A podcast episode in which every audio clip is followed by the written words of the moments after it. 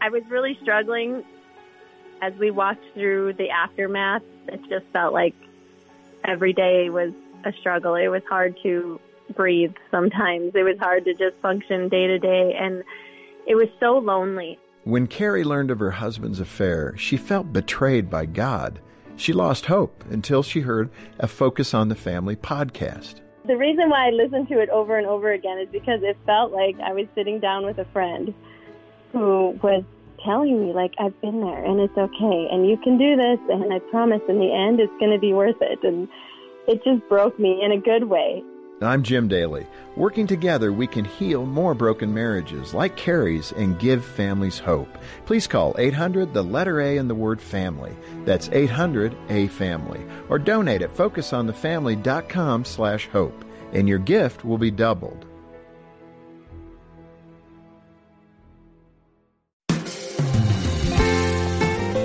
You would do anything to help your child succeed in life. But what if doing anything is really not helpful? What if um, saying no, letting go, and allowing natural consequences to enter into your child's life is actually the best thing? I'm John Fuller with Dr. Danny Huerta, who heads up our parenting department here at Focus on the Family. And we're going to turn now to a conversation that Jim Daly and I had with Allison Bottke. Her son, as a young adult, was wrestling with an addiction and she had to come to terms with that and offers great insights about her own personal experience and how you and I can respond when an adult child is struggling. And, uh, you know, Allison, one of the things on that guilt side, we had a daughter that went to college. I told her at the beginning, this is a stretch school. This wasn't in the kind of the approved list of tuition ranges. So let's take it a semester at a time. And it was really, really hard to call her midway through the second semester to say, I don't have any more for you. We've kind of spent it all. And I know you're only a year in, but I can't do any more. And I felt kind of guilty about that. I think she would tell you that it was really hard for her at the time. She's now finishing up her school, but she's been paying for it. Uh, but th- that was really hard because I wanted her to be there, but she had to learn kind of to own that. That how do we navigate that guilt well, that shame? says a, a, lot about your health, your mental health, and your. Well, to be fair, this was health. not my first child. I had practiced already well, see, to some degree. To be able to do it and to have a support group, people around you. Yeah. I would imagine you had a group around you or friends, or and you were healthy enough to handle that sadness or that fear, yeah, she was that guilt. She was mad. Well, and they they they may get mad, but if you you know are you going to go into massive debt yourself? And this is what's happening. A lot of parents have you know they've mortgaged their homes. They've gone into hmm. incredible debt themselves. So now they are at risk growing older of being able to take care of themselves because they've spent all this money to and they educate think it's the right you know, thing. and they think it's the right thing. And there, there isn't one blanket Hmm. Right. I, you know, for, for parents like this, it's not one, you simply cannot ever pay for this for your child or there isn't. It's, it's all individual and how this, your adult child respects this and, and is willing to pay back in some way, um, and that open communication. You know, it's there's a difference between dysfunctional adult children and adult children that are just kind of struggling through right. And you got to know the difference. Yes, exactly. Let me ask you, Allison, a common problem that parents face with dysfunctional adult children is our memories of them. I really like this point. Uh, we remember their childhood, and we kind of long for those days where we could say, Put the dishes in the dishwasher. Make your bed. Thank you. Now eat breakfast. Brush your teeth. Okay, great. See you later after school. Bye. Um, we had a lot more control. and we could Get predict controls. outcomes, mm. and we knew where we needed to shore up lax behaviors, etc. But then they're adult children and they've got to make their own decisions. You got to back off. I remember when one of my boys, we were on an adventure thing, a mountaineering thing, and we were in this uh, devotional time together, and I every time that my son was asked a question, he'd give a brief answer, and then I would jump in and you know fill in for him because he is exceptionally bright, and you know.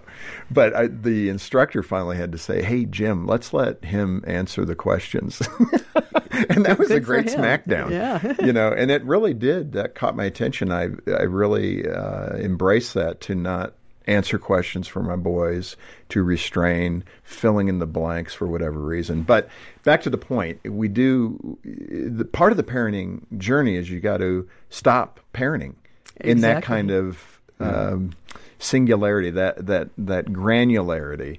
You've got to be able to back off and start letting them make decisions, good and bad ones. And that, that takes an incredible amount of self awareness that, that what you're doing isn't healthy. You know, so Right. a lot of parents don't even realize that what they're doing isn't healthy. and that's like 11, And 12 you know, year olds that you need to start doing that with. Exactly. Not by the- 22 year olds. By the time they're 22, 25, and it's even older now. It's, you know, 30s, 40s, 50s. Baby boomers, you know, these, our kids are older. My, my son's 47. So it's, there's different challenges than there are when our kids are just getting out of college, that 25s, 27s.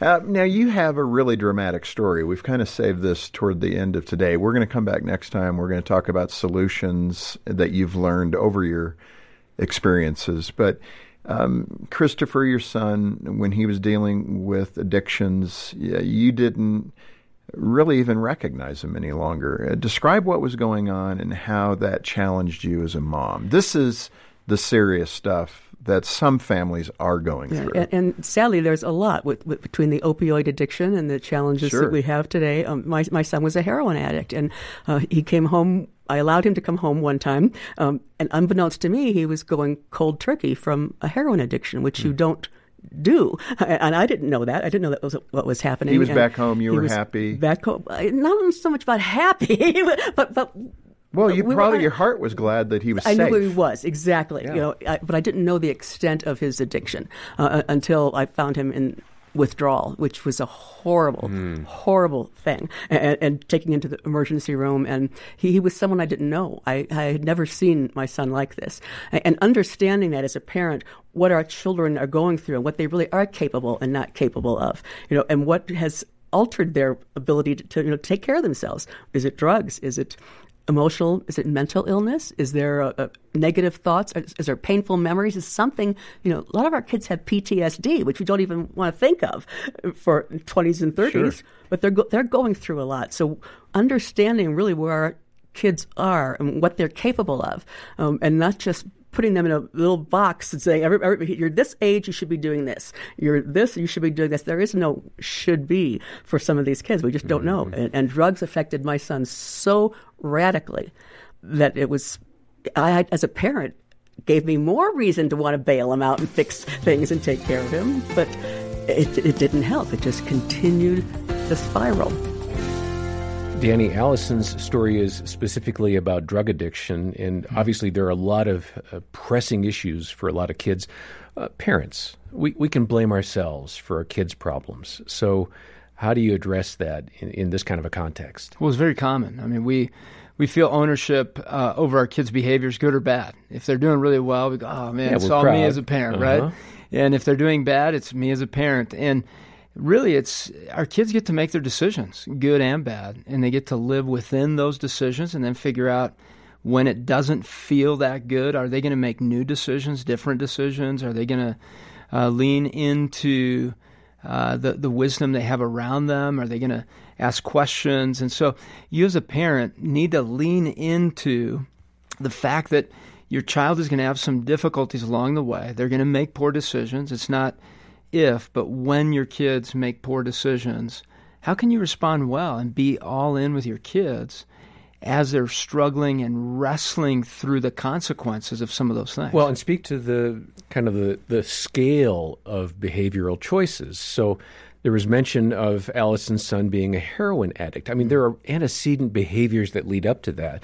You're not saying that parents have to just say, whatever, my kid makes his choices. So how do how do we balance that sense of responsibility to protect them and, and help circumvent, um, in this case, really destructive behaviors? Yeah, it's always pointing towards healthiness. And so for, for your adult kids or teenagers that are making poor decisions, uh, like you said, there's there's a gravity to those. They all require for you to be listening, be engaged, provide guidance when it's needed, and then allow your kids to make decisions. They, they, and they will not always listen. And in that, depending on the age, you need to put some consequences yourself as a parent, and that's very loving. That's life-giving reproof. As adult children, life tends to give them some consequences that they wrestle through. Now, uh, one more thing. I'm sorry I'm asking so many questions. This is really an area of interest. I was at an event there was an expert on the stage, somebody from the crowd asked about how do I enforce natural consequences? And this speaker said, You don't, because they're natural consequences. Yes. It's really hard. And you deal with clients all the time whose parents have had to say, Wow, this is a lot harder for us than we wanted, if only. Yeah, and I've had so many young adult young men that have come into the counseling office that have said, I'm tired of feeling this way, I'm tired of doing this. I want something different. I want mm. something new. You want your child to reach that place where it's their own, they own something different and healthy, rather than you forcing it on them. Yeah.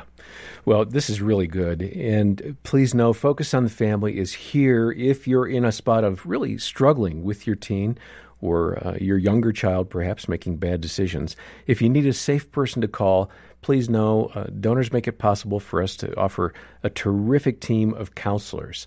Uh, we can make an appointment, they'll call you back, they'll have a short phone call with you, kind of hear out what the situation is, offer some insights, pray with you, and uh, suggest some steps for uh, the journey ahead of you. We're a phone call away, 800, the letter A, and the word family. Again, 800 232 6459. We'll have links in the show notes. And if you're in a spot where it's not a crisis, but you're feeling like, I need some help here, Allison Bottke's book is terrific Setting Boundaries with Your Adult Children.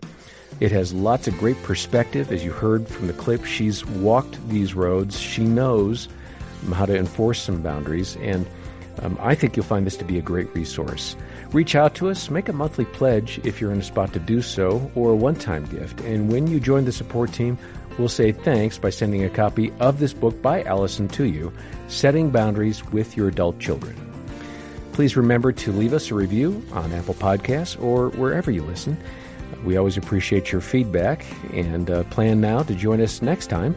For now, I'm John Fuller, and on behalf of Dr. Danny Huerta and the entire team, thanks for listening to the Focus on the Family Parenting Podcast. A mysterious phone call and a new nemesis? Emily Jones and Matthew Parker are on the case. I just need to find out who this person is. Oh, sounds like a real mystery.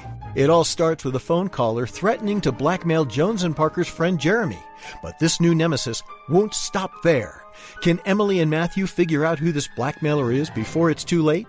Solve the mystery with them by reading Jones and Parker Case Files The Nemesis. It's the second book in the series with 16 new stories full of fun, faith, and intrigue. It's a great way for kids ages 8 to 12 to sharpen their detective skills while learning important values. Inspect clues, examine the evidence, and try to guess who done it. This is going to be harder than I thought, Mr. Whitaker. Uh-huh. Oh, stop saying that, Priscilla. Relax.